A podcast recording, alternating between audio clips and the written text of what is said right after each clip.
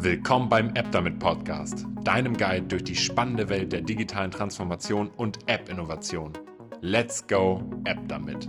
Ja, und damit hallo und herzlich willkommen zu unserem zweiten Podcast.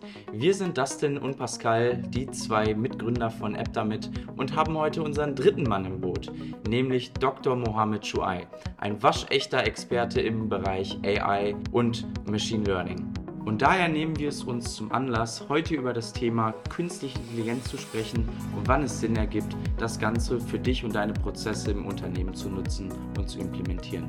Ja, auch von mir. Hallo und herzlich willkommen zum Ab damit Podcast.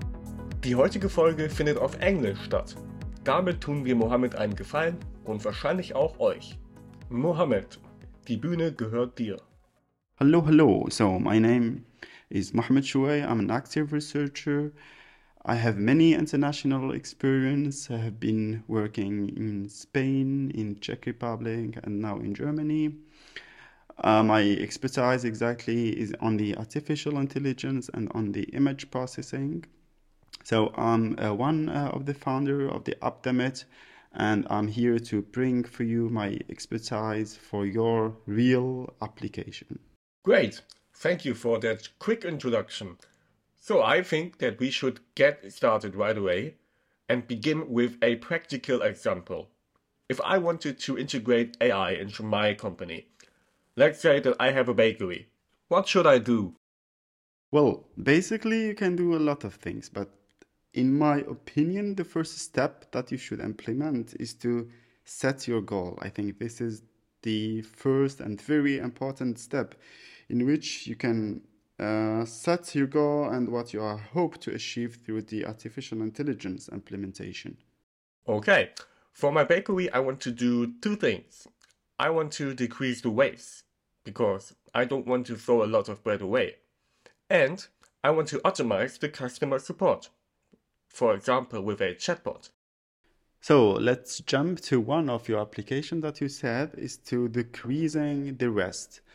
I think this is very interesting application. And the first step that we need as an artificial intelligence developer is the datasets. So what do I mean by that? We need data because in this case the dataset is the oxygen of your application. So, to start over with other companies and projects, how can I collect data even if I have a small company with just around yeah, 50 employees, for example. So for this case, let's go back to the bakery example. So for the collecting here of the datasets, we have two ways. The first is you have already your purchase history and your customer history. So you can use it to train your model. The second is the case that you have no purchase history or no customer history. So just you have to implement your own Okay, I think that you have a lot of possibilities to collect data as a bakery. One of them would be to get customer feedback. So you could do a lot of surveys to collect data.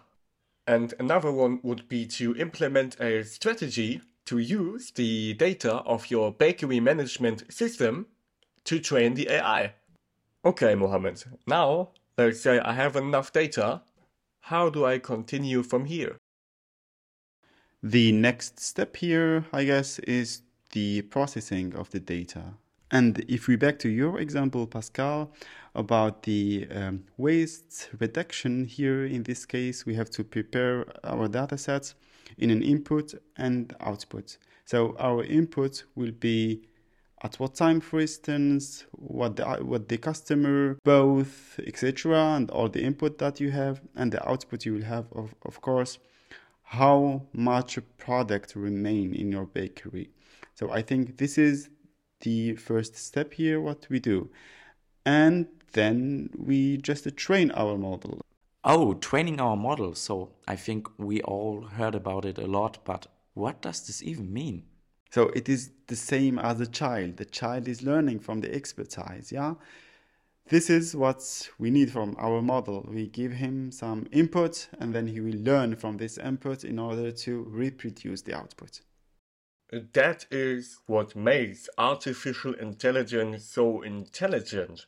because you gave it a lot of data from the past, it can make predictions to the future. We don't have to tell it what to do. It can make decisions for us.